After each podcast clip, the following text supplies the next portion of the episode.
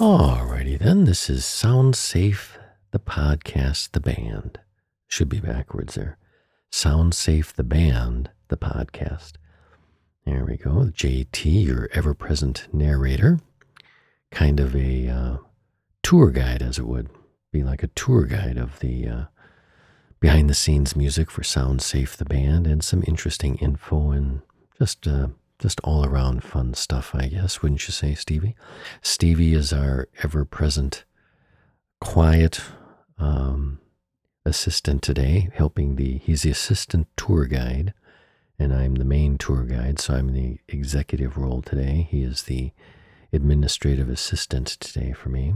And of course, Stevie is a guitarist for the, for the band and uh, all around fun guy, great sense of humor, just doesn't like to um, he doesn't like to talk much.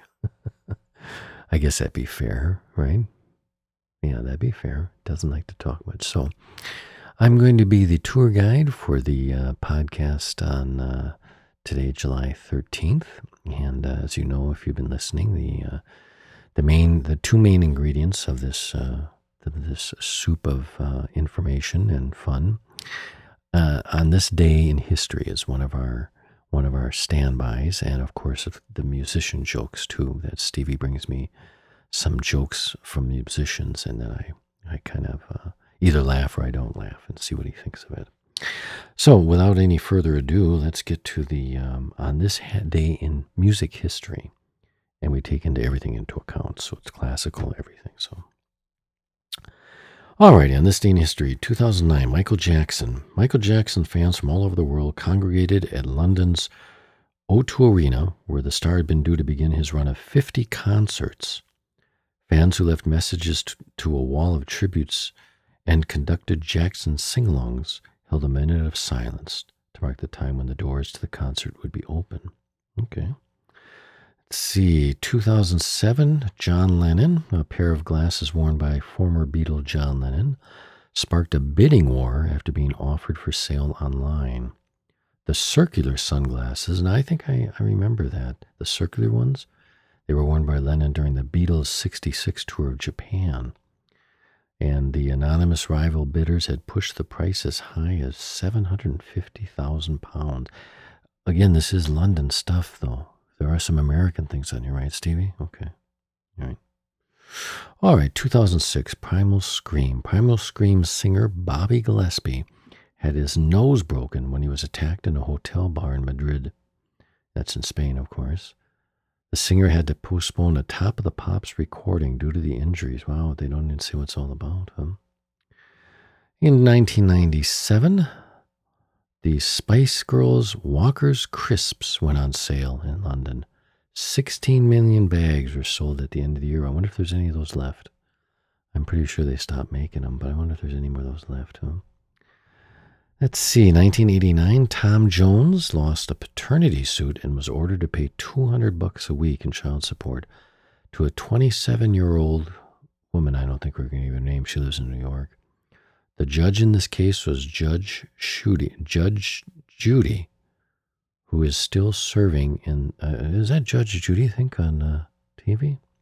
She's still uh, serving her 15-year tenure as the. Uh, yeah, it is. It's it's uh, Judge Judy on TV. Well, about that? That's pretty interesting. Huh? All right, and let's see. 1986, Madonna was at number one in the UK. Again, UK Stevie, let's let's get some American stuff on here, okay? 1986 on this day, Madonna was at number one on the UK singles chart with her second number one, Papa Don't Preach. All right, very good. So there we have this day in London history, I guess, London history music. Try and keep that a little bit more towards this side of the pond, maybe. All right, now we got the musician jokes here. And let's see, Stevie always hands them to me so I can see if I can uh, laugh out loud there. Okay. All right, joke number one. Why do people play trombone? Hmm. Why do people play trombone? Because they can't move their fingers and read music at the same time. All right, that's pretty good. Yeah. All right, let's see what else we got here. How do you keep your violin from being stolen? You put it in a viola case. All right, pretty good. Let's see, what's the difference between a saxophone and a chainsaw? That's a good one. What's the difference between a saxophone and a chainsaw? You can tune a chainsaw. All righty, well there we go. That's that's some funny jokes there. So what I think we talk about today, we are talking about uh, the last time the Beatles. How well, everybody loves the Beatles, but that's Stevie's biggest influence. Although he has Radiohead is on one of his favorites. U2, um, a band called Jellyfish, which I like too. It's kind of a very obscure band, Jellyfish, that he and I, Stevie and I, both really like a lot. I thought I'd talk a little bit about uh, another influence that I like that Stevie, I was able to turn Stevie onto a little bit, was uh, Frank Zappa. I don't know if many people out there hear his music. He died, I think, around 93, 94. Um, but a really, really good musician, kind of way out there, much ahead of his time. Some of the music he recorded with, uh, he had a band in the 60s called the Mothers of Invention. And some of the music that he recorded with them is still very, sounds fresh today. Uh, some of the stuff was uh, absolutely free. Uh, then he did a takeoff on uh, on the Sergeant Pepper album at that time. He did a takeoff on the Sergeant Pepper. He inverted it, and he had the band members where the Beatles are sitting on the inside fold. They had it in the outside fold, and they had a kind of a takeoff on that whole Sergeant Pepper thing. That was a album called "Rolling It for the Money." But the um, the album that really I loved a lot was an album called Hot Rats, and it really only had one. I think there's nine songs on there. One song had vocals. It was uh, the vocal was uh, Willie the Pimp. It was uh, sung by uh, Captain Beefheart, a close friend of his. He and he could deserve a show all on its own too. Don Van Vliet, the the captain.